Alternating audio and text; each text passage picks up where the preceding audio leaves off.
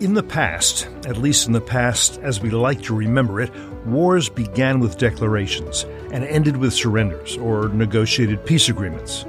In the real world, most emphatically in the real world of the twenty-first century, there are wars, and there are wars between wars. Jacob Nagel, a visiting fellow at F D D, served as head of Israel's National Security Council. Earlier, he served in the Israeli Defense Forces, rising to the rank of Brigadier General. Brad Bowman is Senior Director of F D D's Center on Military and Political Power. He has served as a National Security Advisor to members of the Senate Armed Services and Foreign Relations Committees, also an active-duty U S Army officer, Black Hawk pilot, and assistant professor at West Point, from which he also graduated. They are with us today to discuss issues of war and peace and the gray zone in between. We're pleased you're with us, too, here on Foreign Policy.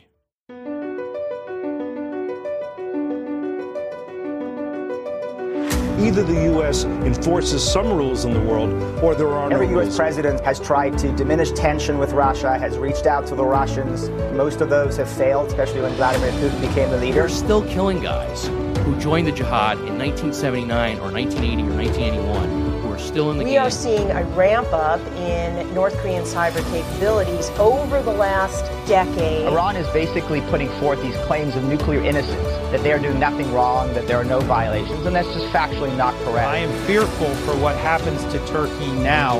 If you thought that it was dangerous that a coup might have toppled this democracy, think about what this very autocratic man might do. In January, Qasem Soleimani, who led the powerful Quds Force of the Islamic Revolutionary Guard Corps, was killed in a drone strike at Baghdad International Airport, an, an action authorized by President Trump. Uh, Jacob Nagel, what impact, if any, has that had on the military and and and, and proxy forces that Tehran commands really throughout much of the Middle East nowadays? First of all, I think, and I saw a lot of uh, criticism about it, I think it sent, first of all, a message from U S to the world that credible military threats or credible military attack of the U S is again on the table. This was the first thing.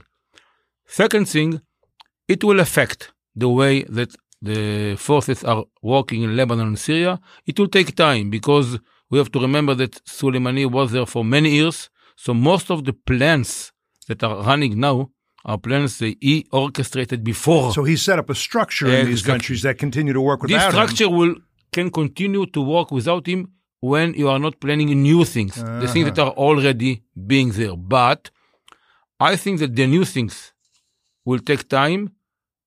In a matter of fact, again, Soleimani was someone that should be dead. This is for sure. For many years, he killed Americans, he killed Israelis, he was the architect. Syrians, Syrians, um, Arabs, everyone, Muslims, everyone, Kurds, everyone. Let's be clear. He was an architerrorist and he deserved what happened. But we know that graveyards are full with people that are not replaceable.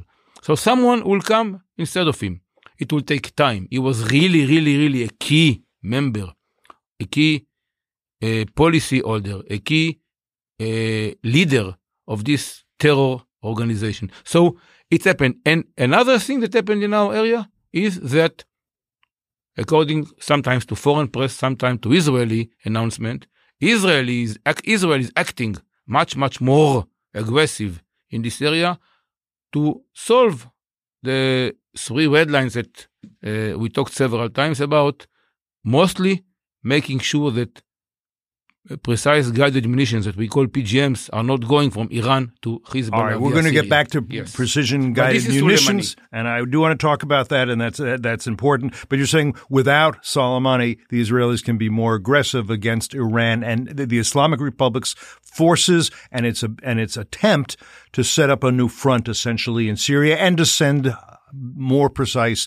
weapons to Hezbollah and Lebanon. Let me it's, just. Uh, it's, it's not because Soleimani is not there. It's because that the message is there that mm. we can retaliate. It's not that where Soleimani, when Soleimani was, Israel was afraid from Soleimani and yeah. didn't react. But after what happened, and other things that happened around it, and probably we'll talk about it later, Israel, it looks like yeah. Israel is coming back to the war between wars against Syria. We'll get to Iran. that. We'll yeah. get to that too, but let's yes. not skip ahead too fast. Brad Bowman, I want to picking up on on what uh, General Nagel said. You've heard a lot of criticisms, I, I think, um, I certainly have, about uh, the the elimination of uh, Qasem Soleimani. Uh, one thing you hear is, well, was he, was he imminently going to attack Americans or others? Was it imminent? I, I, it's an interesting question, but I'm not sure it, it's a relevant question. Should we really care whether it's imminent, or w- knowing how much blood he had on his hands, not least American blood, over six hundred probably American soldiers uh, in Iraq, um, and knowing that he probably was not in Iraq Uh, to have dinner and a movie with a friend, uh, that he was probably planning to to orchestrate the attacks that had been continuing on our embassy and elsewhere under international law uh, by on the basis of military, basic military planning. Wasn't this a uh, – would you not say this was the, the right thing to do? I am grateful that Qasem Soleimani is dead, because he was Iran's terrorist-in-chief, and he is responsible, as you said, for the death of over six hundred American service members. If you look at the Army's official history of his experience in Iraq, there's a paragraph there that is quite notable. It says that the uh, Iraqi militias that are responsible for the deaths of over six hundred Americans there from two thousand three to two thousand eleven owe, quote, their existence and lethality to Qasem Soleimani and the I R G C Quds Force. The history actually mentions him by name. And so there's six hundred patriotic Americans who did not return to their families because of this man, and were better off because he's dead.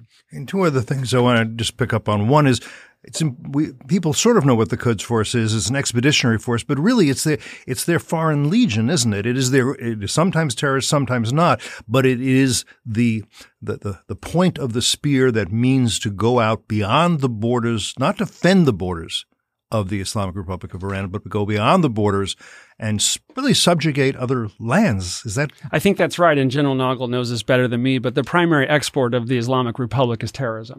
Uh, perhaps that's the primary reason why the Iranian people are so upset right now. They'd rather a, that a government that focuses more on their well-being rather than the export of terrorism, and the primary means by which they've done that in the past few decades is Qasem Soleimani. And one more thing before I go back to General Nagel. Uh, Qasem Soleimani, it seems to me, thought of himself as untouchable, and I think his superiors did too. I mean, he was going around the region taking selfies and that sort of thing. And in a sense, he had been right until he wasn't. In other words, under President Bush, under uh, President Obama, they knew who this guy was. They knew what he was up to.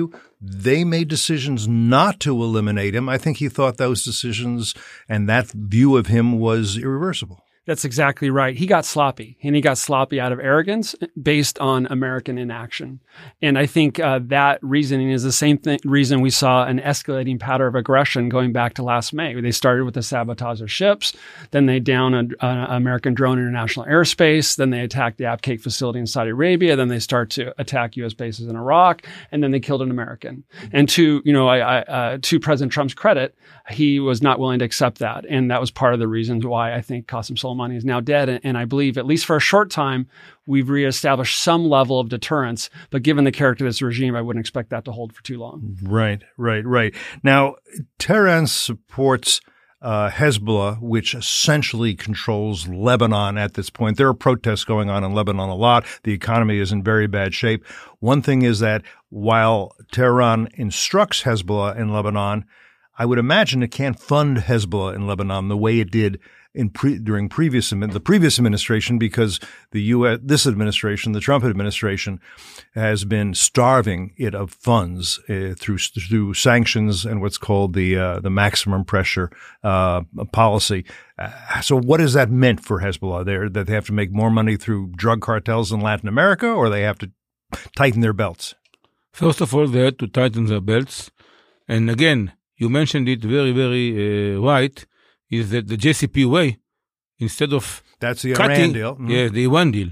Instead of cutting Iran from something, it really funded Iran supporting terrorism, exactly as you said, mostly Hezbollah, but also others, the Houthis and Hamas and others. So Hezbollah, yes, they had to cut some of their funds. Unfortunately, they didn't cut the real top priority programs, like the one that we mentioned, the P G Ms. Even the supporting the uh, Syrians in uh, their uh, uh, fight against the rebels, still Hezbollah supported. We know that they need a little bit less of Hezbollah in Syria today. There was a big question mark in Hezbollah inside. A lot of debates.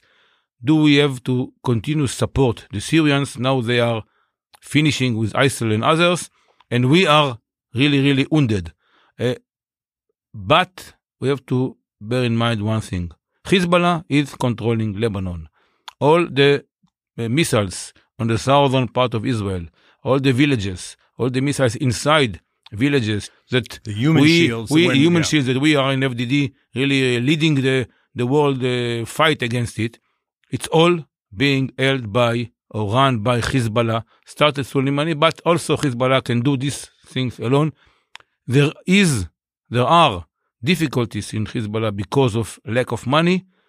It's not something that really changing dramatically mm-hmm. their behavior if it will continue. This is why the maximum pressure scheme is very, very important to continue. Now, in, in Gaza, Um, you have Hamas, which is pr- pretty much in control. It also has been getting funding from the Islamic Republic not of Iran. Not in the same sums, but not in the same sums, and in some instructions. I don't know how well they take it, but there's a second group people are less aware of that operates in Gaza.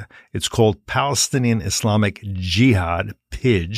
It is very much funded and very much instructed um, by by Tehran. What's interesting here is they've been, P I J has been very aggressive against Israel. It has appeared at times that Hamas has really not wanted P I J to do that, not wanted to uh, attack the Israelis and suffer the counterattacks that inevitably follow. A couple of interesting things. One is that Hamas has not been able to control P I J, maybe because of Tehran, they dare not.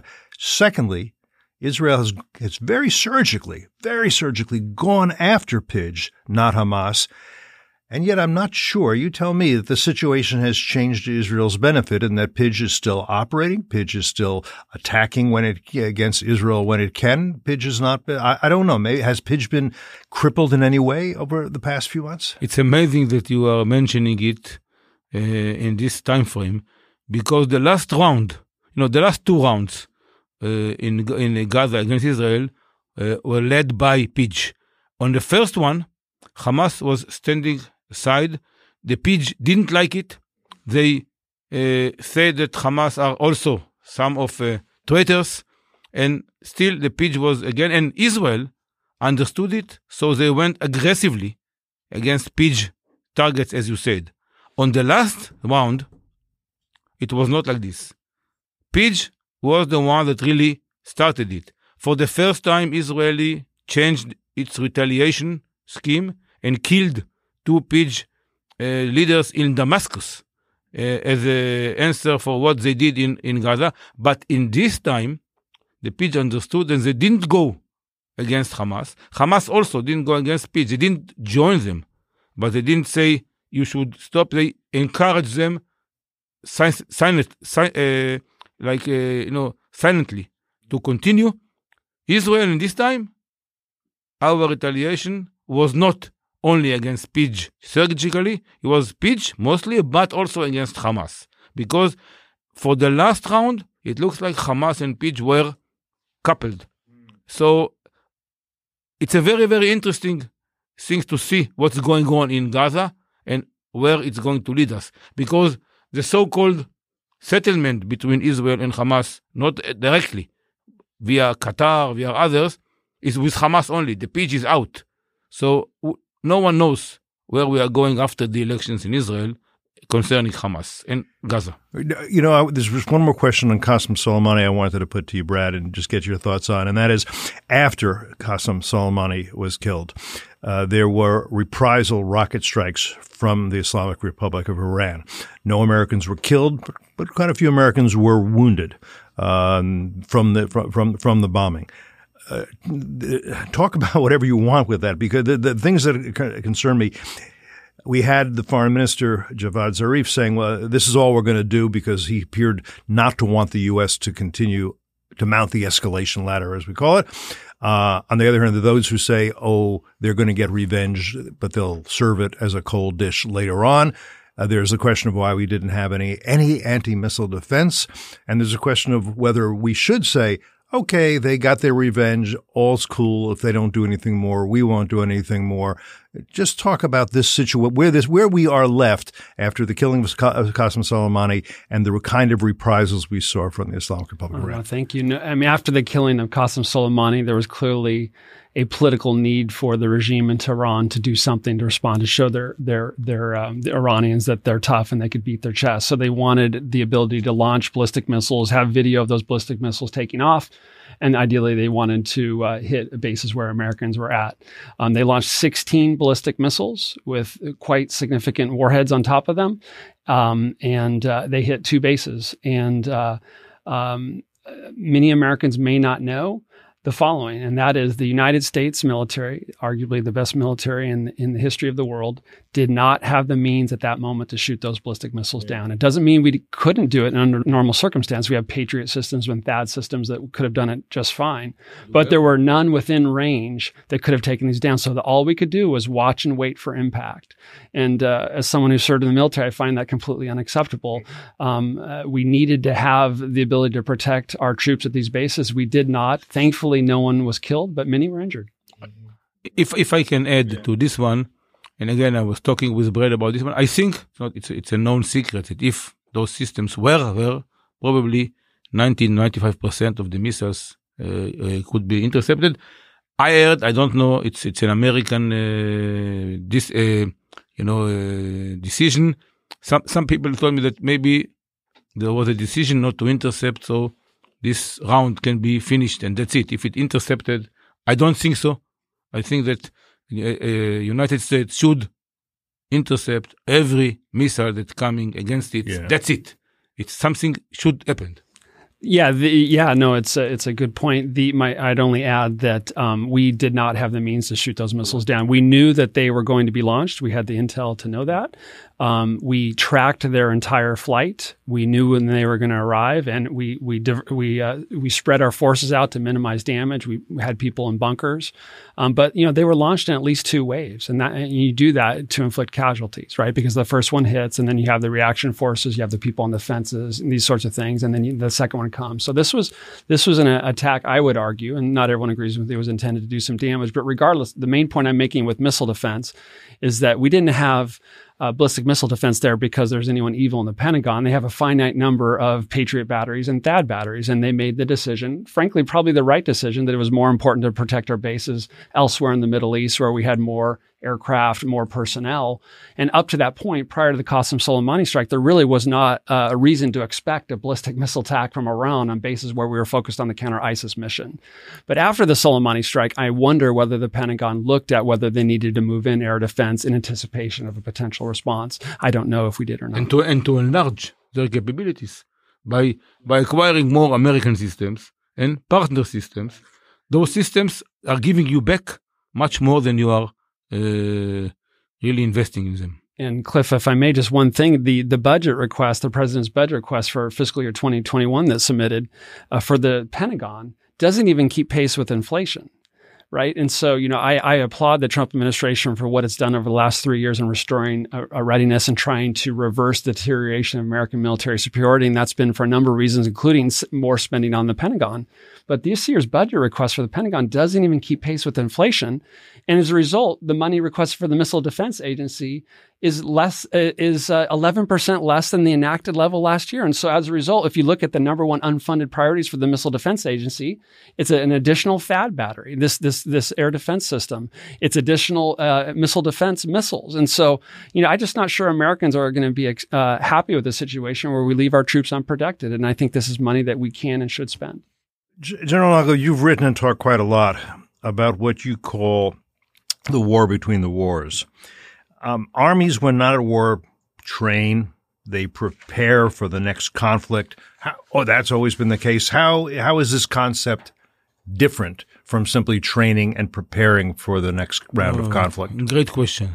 You know, and I saw that you are already you all also wrote about it, and I even adapted your uh, sentence. Said the gray is the new black. Right. Gray, gray zone, gray zone.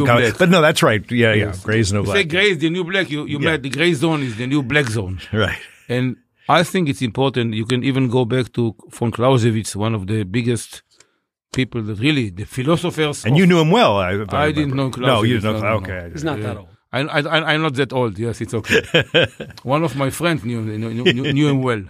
Uh, and he said that, look, a leader, the main important decision of a leader, to know which war he is going to fight and to prepare for it. Now, the war between war, even so, it's the, the, the, really the definition is to prepare yourself under the level of war to the next war, but it's another kind of a war. It's all the parameters that you have in regular war, you have in the war between war. You have to have goals, measured results, building the force to it, having good intelligence, having your cyber, and I'm sure we will, we will talk about it.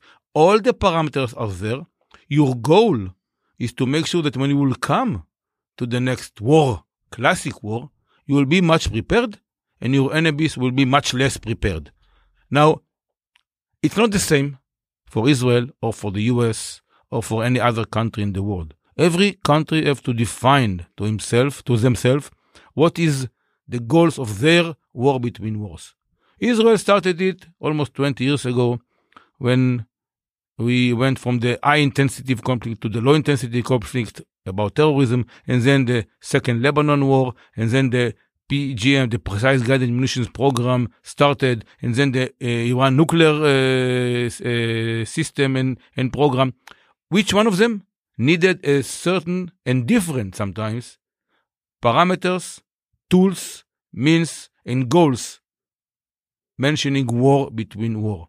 Now, the most important thing is that you have to define it, to put it as part of national security strategy, sometimes even to change the national security strategy. This is another article I wrote with uh, Jonathan Schanzer uh, for F D D, a big one, saying what Netanyahu wrote in the Israeli new national security strategy, mainly what the W, the war between war caused to this uh, to this uh, strategy. For example, telling the Iranians, look, it's not going to happen again in the next war that you are going to sit in Iran, sending your proxies against us, and you can st- st- st- uh, stay still. The war between wars, yes, it's also against Iran. The war between war on the nuclear program was against Iran. The war between war on their proxies in Syria and Lebanon goes also against Iran forces in Syria and Lebanon. But the most important is that the war between war is a war that being uh, working against a, a, a country, against the U S, if you want, against Israel, against others. It's a real war. And, Brad, one of the aspects of gray zone war is the use of um, hostile measures that are seen as unlikely to bring uh, escalation by the other side. So, for example, the Russia uh, thinks, oh, we can do various things to make Americans hate one another. We can make them question the legitimacy of their election system. They've done that effectively. We can do things to um, heat up um, bad race relations. We can make them think that fracking is a danger. There's all kinds of things we can do to make Americans dislike each other, and I think they've actually done that effectively. The Chinese can be stealing our military secrets. Not it's espionage, but it's also hundreds of billions of dollars of theft. That's pretty hostile. All sorts of means through which uh, our adversaries are, are, are breaking up the, I guess I would say, the old binary view that there's war and there's peace. And how many people do we know, and not least in Congress, on the left and the right, who think, yeah, war must be declared. Until then, you're at peace. And then the war ends, and somebody hands over their sword or surrenders on a ship, and now we're back at peace again. And so there's war and there's peace. That is a wonderful view of the past. That is not the world we're in today. I completely agree. You know, I, I, I and others have called that a false binary, you know, a false binary that, like you just said, we're either at war or we're at peace. And frankly, that's probably the view that I've had most of my life. And, and those who are old enough to remember the Cold War kind of uh, that uh, kind of facilitated that view. And I think, unfortunately, that false binary is one of the reasons why the United States has been slow to wake up to what the Chinese are doing, because the Chinese read their own military philosophers, including Sun Tzu from two thousand five hundred years ago. And, and, and, and, and he did not take this false binary choice. There's there, you're, it's conflict, it's competition. And we're fly, finally in the United States belatedly, regrettably, belatedly waking up to the kind of competition that we're in. We're in the, we're in the gladiator ring. We're in the boxing ring. And we just didn't realize it. We were on the ground getting pummeled, and now we're standing up. We're starting to, you know, uh, uh, gird ourselves and starting to fight back. Um, but we're doing it belatedly, and, uh, and and that competition takes a variety of forms. So in Israel, they're calling it the war between wars. Here, we're calling it gray zone. But you're exactly right. The whole idea is to incrementally chip away at American security and do it in such a way that either we don't know they're doing it, or it never rises to the level that it incites a kinetic response. And over time, those incremental steps result in real damage to our national security. I, I I want to emphasize one thing that I didn't mention before. It's exactly the war between war is against this against this false binary. There are three basic I call states or situations. Usually we thought that the, it's only no war or war. It's we have three stages. It's a routine, it's an emergency, and it's a war. Now, most of the war between wars are in the routine and the emergency areas, and the methods are three very important methods. And I think if you have to choose one important issue to teach our so-called leaders, what they have to decide is the methods, because you can do it open. You can do it. It's a war between war, but it's open. It can be covert and it can be secret, meaning one of the really good important things about the war between war is that you can keep the deniability space for both sides.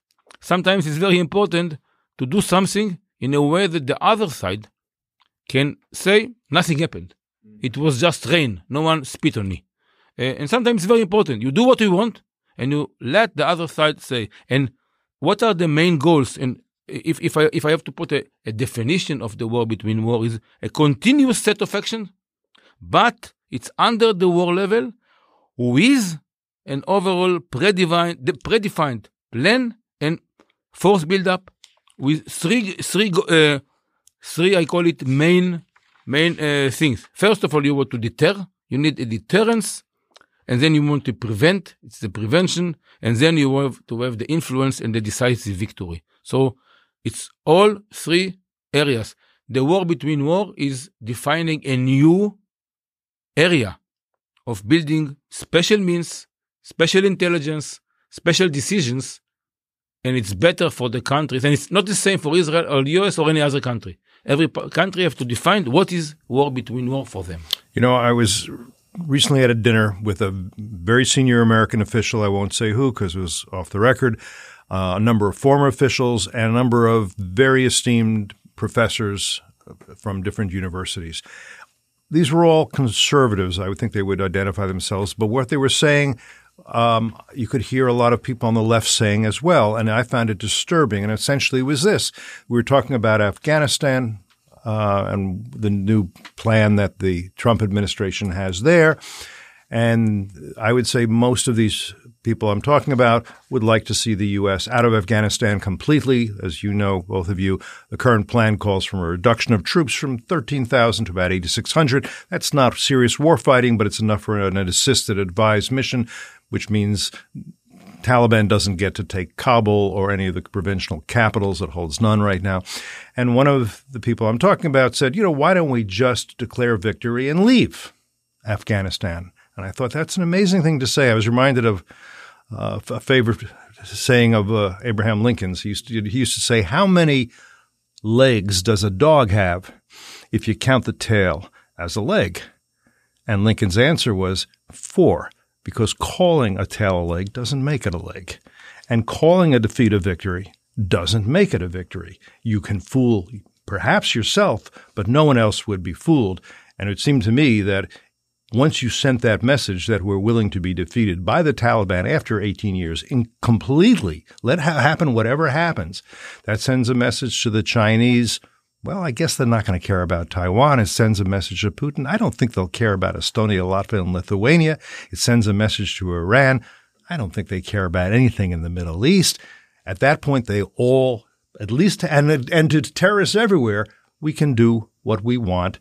They will back off because they don't want to fight, even if they have the means to, to fight. Brad, do you, you agree with me? And I feel do. free to I, Cliff, I do. And um, I think one of the lessons that Americans can and should learn from our, our, our, our friends and partners in Israel is the necessity of keeping constant pressure on our adversaries. And constant vigilance. Constant vigilance and constant pressure. Right. And whether we like it or not, problems and uh, and other maladies in the Middle East can and do hurt us here. You know, that was the central lesson of nine eleven. And it's just mm-hmm. shocking to me that Americans who are old enough to remember nine eleven seem, some of them, to have already forgotten that lesson. Right, because we knew through intelligence, we knew who we knew. Who we knew what Al Qaeda was, we knew who Osama bin Laden was, we knew that in nineteen ninety-eight yes. he said, "I'm yes. declaring war on you." He said, "Who is he to declare right. on war us? What could he possibly do to us?" We didn't have the imagination to say there are a lot and of things. President Clinton do. launched a few cruise missiles at yeah. some empty tents, and you Symbolic. know, I call it a day. Call it and a day. we call didn't we didn't keep sufficient pressure on them. And um, you know, we, we you mentioned Afghanistan, and people have different metrics for success in Afghanistan. For me, the fundamental metric of success for Afghanistan is: has there been another nine eleven attack? Attack, and the answer is no. And and so those who have served in Afghanistan, I think, can be proud of that fact. And if we leave prematurely, I fear there will be another nine eleven on this country, and next time it might include weapons of mass destruction. So um, if we can prevent that from happening by keeping three, four, five, eight thousand troops in Afghanistan indefinitely, to me, that's a good investment. And someone might say, well, Brad, what about the American service members uh, who are risking their lives? And I say, absolutely, every American service member is injured or killed is a is a national tragedy. You know what else is a national tragedy? thirty thousand dead New Yorkers because we didn't keep pressure on terrorists in, in Afghanistan. And so, um, you know, uh, that's what's so admirable about this generation, including your son, Cliff, of people who raise their right hand and serve, is they're saying, send me. They're saying, I will stand between you, American public, and those who want to kill you, and I'm willing to do it. And that is why it's so noble. And so um, uh, they are, th- this is, these are volunteers. That's why they're worthy of our admiration and respect in every cent they earn. And if we forget the lessons of nine eleven, we're going to have another nine eleven here at home, and more Americans will die. And that's what the Israelis, in my opinion, have right about their campaign between wars. They understand you need to make your enemies more concerned about a bomb landing on their head so they don't have time to plot their next attack against you. You need to remain on the offense, that's not right. simply on the defense. It's not enough to – I mean, it's, I'm not opposed to having border security. I think that's very necessary. But beyond that, you want your enemies not to be able to plot against you in peace and tranquility. They should be looking over their shoulders. Shoulder constantly. Now, that doesn't say where you want to deploy your forces, whether it's Qatar or Kuwait or Afghanistan or Syria. That's a strategic decision, best I think made by the military, to say here's where we need to be forward, here's where we don't, here's where we can operate from offshore. That's a th- th- that's a different question. The important question that I wish we could, on a bipartisan and among, not, not least among conservatives, agree upon is in we need to be on the offense against all those who we know wish to do us damage and harm and are plotting to do so. We cannot just simply wait till they come after us and then say, well, we'll get revenge one of these days. Revenge is not a strategy. Uh, after such a compliment from Brad on the Israeli uh, forces, and it's okay, I, I cannot say it's wrong, especially if it's a compliment. What I'm saying, it's exactly uh, emphasizing what I said before. Israel and the United States, both of them are in a war between wars for many years. Israel declared that it's a war between wars. First, the services, the two chiefs of, the last three chiefs of staff, mostly Eisenkot, now Kochavi, but also uh, Gantz. Everyone started it before. The United States, some people in the United States, I'm saying it, it's, they didn't declare that they are in a war. Like you wrote in a new article. Some people, but from both sides of the map, they don't understand that doing those kind of things in the war. And especially, and again, I can go to another country that have enemies around it. They don't want to declare war, but they have to do actions of the war between war to keep it under the war level and to get their goals and their results out of it, make sure that their enemies will be prevented from doing their jobs. So don't call it a war. But, as you said before, If you call it a leg, if you call the tail leg, doesn't make it's not a, it doesn't make it a leg. But also, if you call a war not war, it doesn't make it, it not a war. Doesn't make Sometimes it it's a war, even if you won't call it a war. You know, you you you, you wanted to wait. If, if I may, go ahead. Yeah, I got sorry. a question for you. Uh, the um, I think what I'm observing right now in the United States is a um. A, a coalescing of odd bedfellows when it comes to U S national security policy. And by that, I mean the following. You have two groups that normally disagreed on, on a lot that are starting to come together in an unfortunate way. You have folks on the far left who, uh, unfortunately, sometimes habitually seem to think if we're just nice to people, they'll leave us alone. And, and unfortunately, unfortunately, Al-Qaeda didn't get the memo on that.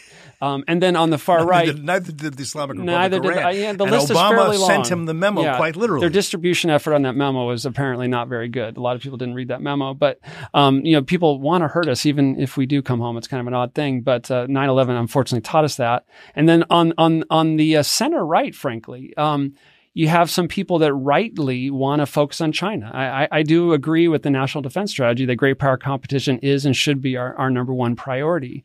And so they they take those on the right take that good starting point and say, okay, therefore we need to withdraw a lot from the Middle East. And my response to that is, is that if that if you want to prosecute an effective grand strategy or strategy against China, then the worst thing to do would be to completely withdraw from the Middle East. Because by having ten, fifteen, twenty thousand troops, you know, it's five thousand in Iraq, one thousand in Syria, five to eight thousand in Afghanistan, if that's a, a sufficient investment to prevent the next nine eleven, one, you're going to keep Americans safe. Two, you're going to be able to prosecute your war against China. The biggest threat to a successful grand strategy against China is another nine eleven attack. And if you want that, the way you do that is you withdraw from the Middle East. There's five hundred, there's roughly four hundred ninety thousand active duty troops in the U S Army, four hundred ninety thousand. We can afford fifteen thousand in the Middle East to prevent the next nine eleven. One, one thing that I want to mention again is that I was uh, emphasizing for the uh, war between wars or other things, but you have to understand if it's a war, you have to manage a continuous risk management. Because if you want to stay under the war level, you have to make sure that you are doing it in order to stay. And what happened if you are going over? You have to have a multi-level force build-up and means to do it. And we didn't mention, but all the cyber war. It's also a war. Even so, no kinetic uh, missiles are there. Maybe no casualties, but there are casualties because people don't understand what ca- what number of casualties cyber war can happen. So really, we are going to a new media, a new world. It's starting for the last ten, fifteen years. People that are inside understand. Most of the people don't understand that it's sometimes can be more devastating war, but also you can uh, achieve your goals much better, so your enemy will be prevented from doing what he wants to you in the next war. Brad, you mentioned uh, rightly that the U S and Israel have on occasion partnered quite well. Iron Dome is a great example, which you know a lot about, General Nagel. With U N, U S investments, this anti-missile system was developed quickly and relatively cheaply. But Brad, you've had an idea that I want you to talk a little bit about um, to go the next step, which is the idea of a, a permanent, not ad hoc, kind of working group to develop military capabilities that would be useful um, for both American and Israeli warfighters. I think you're calling it the U S-Israel OPS-TECH Working Group. Tell us a little more about well, that. Thank you. Yeah, no, the first time you suggest something new in the U S-Israel uh, defense partnership, a lot of people say, yo, we already do so much. And, and it is absolutely true, thankfully, that the U S and Israel uh, military partnership is deep and broad. I mean, the, the cooperation between the U S and Israel on missile defense, on terror tunnels, the, the list is long, are, are, you know, working with national guards, all, all, all sorts of things. Um, but what was not currently occurring is the systematic exchange up front of capabilities requirements. In the military, there's this idea of requirements. What It capabilities are you going to need in the future to fight your adversaries? And that happens currently on an ad hoc basis, but there is no currently no institutionalized systematic way in which Israelis and Americans come together periodically and say, here's the capabilities we're going to need, here's the capabilities you're going to need. And as a result, you have capabilities gaps that continue to emerge. Let me give you an example. Israel has had active protection systems on their armored uh, vehicles, their tanks, and so forth since two thousand eleven. In twenty eighteen, then Chief of Staff of the U S. Army General Milley, now Chairman of the Joint Chiefs of Staff, testified and said, we, the United States, cannot produce anything equivalent to what the Israelis are currently producing. So therefore, we're going to buy the Trophy active protection system. This is a system that in, in, uh, intercepts incoming rockets and mortars and things coming into our tanks. So we're purchasing this Israeli system. That's great. That's wonderful. Those systems are now on our M one tanks that are uh, conducting exercise in Europe, trying to deter Russian aggression. That is a good thing. Buying, buying Iron Dome, buying this active protection systems on the tail end is good, but that's different than what I'm talking about. What I'm talking about is let's get together and talk about what we're going to need five and ten years from now up front and develop the cooperative R and D program so that we don't keep having these capability gaps emerge. I think if we did that, we would find weapons that we would field more quickly and, and less expensively. I think that what uh, Brad just uh, mentioned, and we talked about it a lot, it's a great idea. We have to make sure that on both sides we are planning and preparing the answers for the, I don't want to call it opposition, but those that will say, don't invent the wheel again. We have something like this. And there are a lot of names people know, JPAC, J P M G, others. The biggest difference here, and you know, Brad just mentioned Trophy. I know Trophy for thirty years. Trophy started the joint technological development, uh, Israeli and American uh, money. Other things, like, for example, Iron Dome is something that was developed in Israeli money, but uh, the production is a generous American uh, assistance. Uh, David's Sling is something that was started from beginning as a joint program, the same as the Arrow. But all of them started as programs for Israel, Amer- United States helping. Now, for example, take David's Sling. Even Iron Dome, if we would think about it before, of course, Trophy and Iron Fist and others, and all the I Ds, all the other things. If we will start from beginning that we need this system, what we need for, and again, it's not all over the, the place. There are, there are areas that the United States will not join Israel, or Israel will not join the uh, United States. I'm not talking about, okay, let's do all the planning of Israel and the United States together. I'm talking about certain niche, certain areas that can be uh, developed ops and technically together in order at the end to have solutions for the United States and Israel together. And the people that will say, but we have it, will tell them, look, you will continue to run it. It's the M O D, the D O D, the others. But let's start to do some things together for both uh, countries. Otherwise, at the end, it can happen or it cannot happen. If it's both, because otherwise, you know, the, the biggest the biggest problem of uh, R and D people is the N I H, not invented here. If it will be invented together, no one will say not invented here. It will be, and it will be for the benefits of both countries. There are a lot of difficulties. We mentioned some of them. There is another countries in the world that we have to make sure that are not going to benefit from those technologies. But if you will be afraid of the difficulties, you won't, you won't start anything in your world. You know, the U S and arguably Israel are in a race. We're in a race to develop technology to ensure that our service members never confront an adversary that's more technologically advanced than our own. We're in a race. And whether it's uh, autonomous, uh, A I, directed energy, whatever it is, we're in a race. And the United States is a superpower.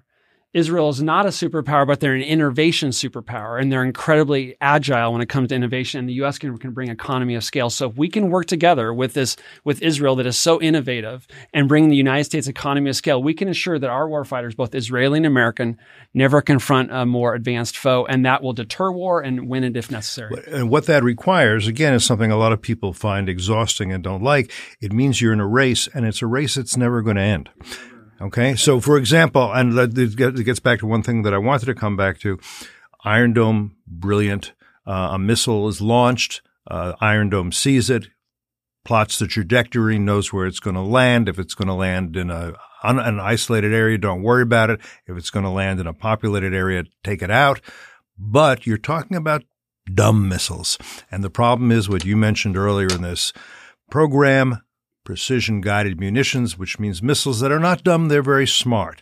They go up, and then they can decide in the air, or a pilot can decide on the ground where that missile lands. Iron Dome is not up to the task of taking out precision-guided munitions.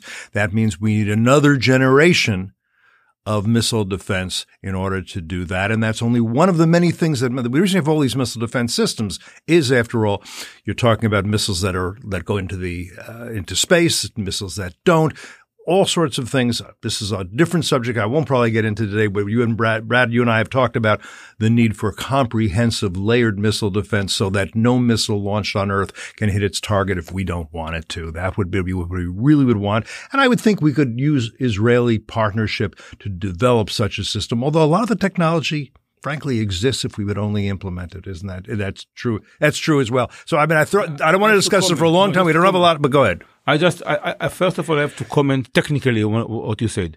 Some of the things you said are right, correct. Some of them are a little bit not. Correct meaning, me, please. Meaning, Iron Dome was mentioned, was built in order to intercept the short range, as you call, dumb. But Iron Dome can handle also P G Ms to a certain, to a certain level, mostly by reducing the covered area. The David's Sling system was uh, developed and built exactly for cruise missiles and for maneuvering missiles because of the speed. This is why it costs ten times more. Right. Now, I agree with you.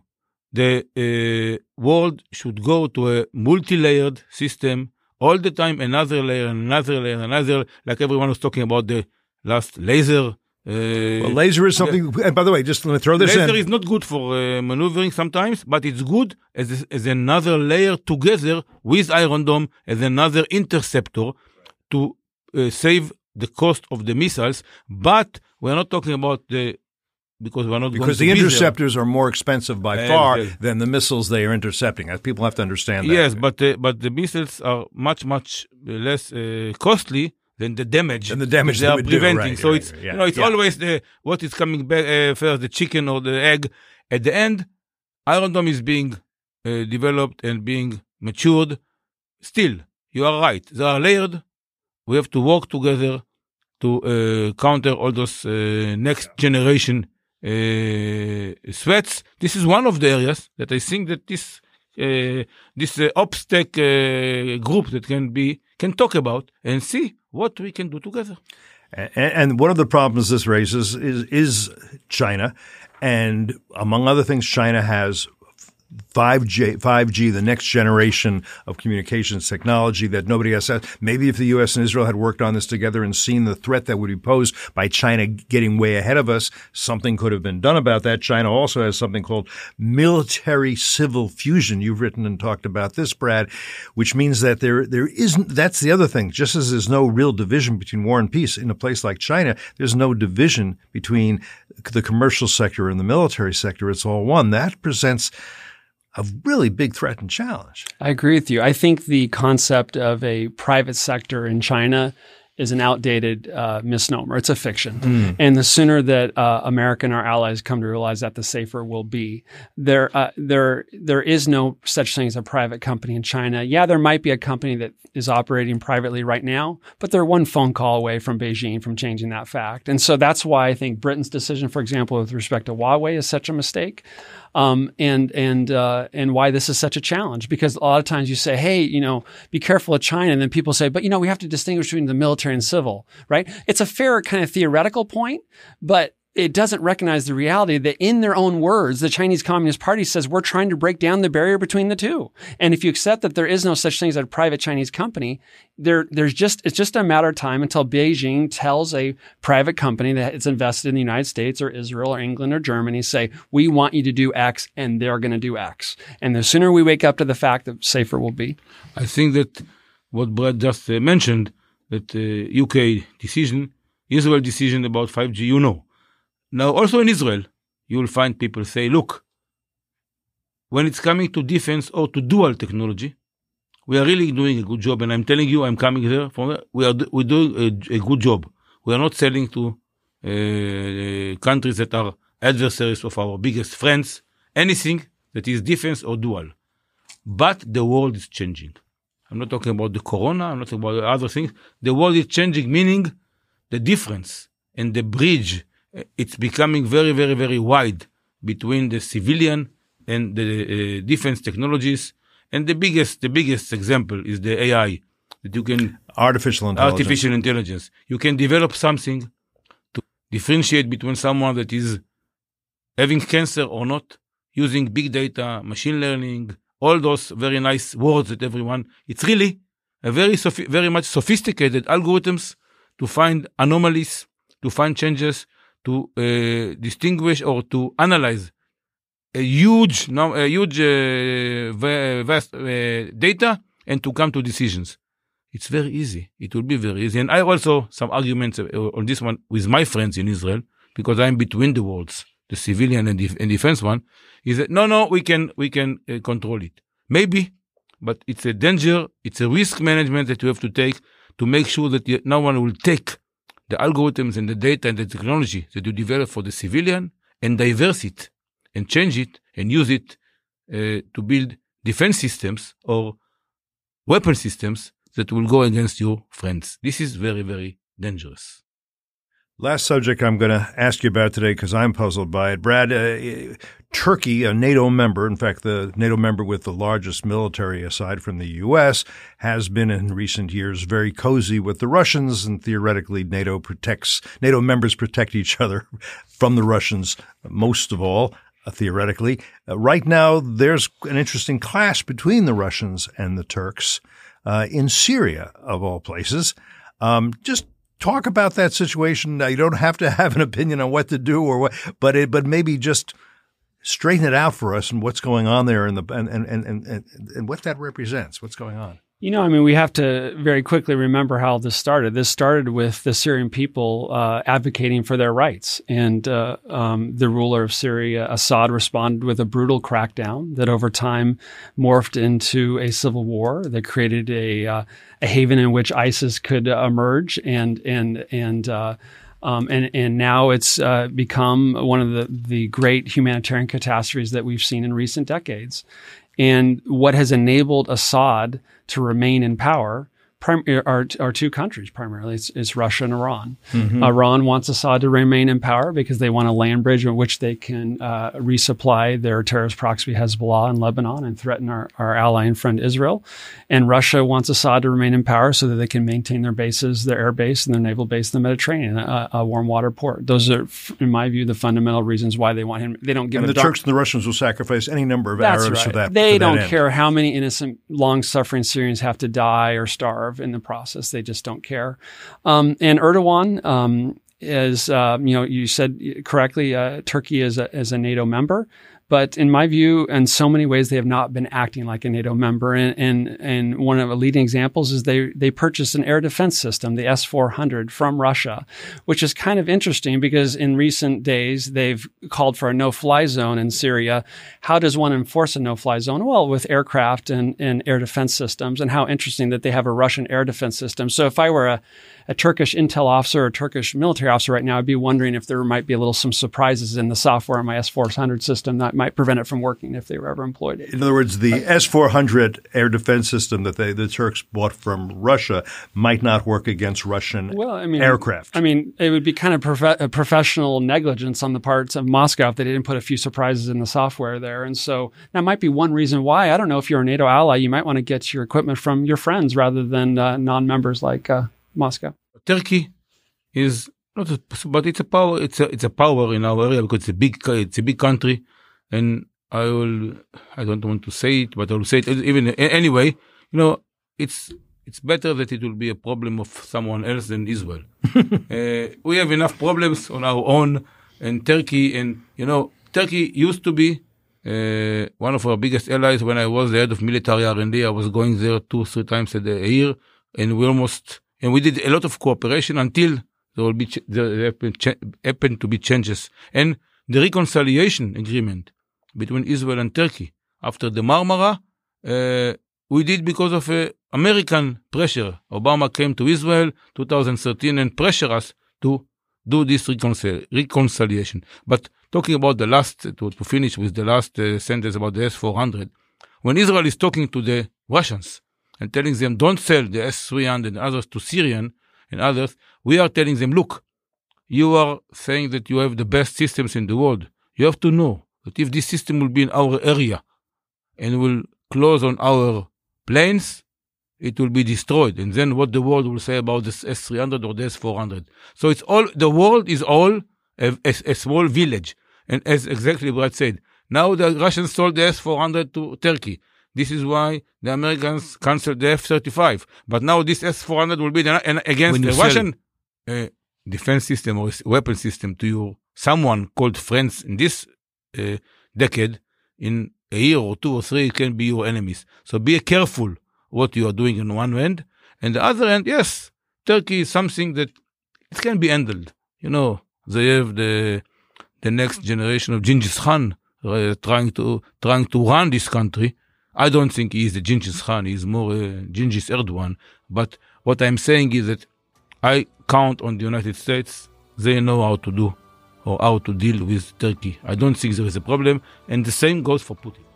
One thing I'm confident about, uh, we're not going to run out of national security problems no, anytime otherwise, soon. Otherwise, we, we, we won't have uh, what to do, and we need to have some work. I don't have a sufficient number of hobbies, and probably you guys don't either. So we'll have you back to talk about all the new problems that develop and the old ones that continue to mature. Until then, thank you, General Nagel. Thank you, Brad Bowman. And thanks to all of you who are with us again here on Foreign Policy. Thank you for hosting me. Thank you. Thank you for listening to Foreign Policy. If you found the program worthwhile, we suggest you subscribe to Foreign Policy on iTunes, Spotify, Google Play, Stitcher, or wherever you prefer to listen to your podcasts. If we could be doing better, tell us. Send us your feedback, your questions, your ideas. foreign policy at f d d dot org. For more information about this episode and others and about our distinguished guests, visit us online at f d d dot org. Until next time, I'm Cliff May. You've been listening to Foreign Policy.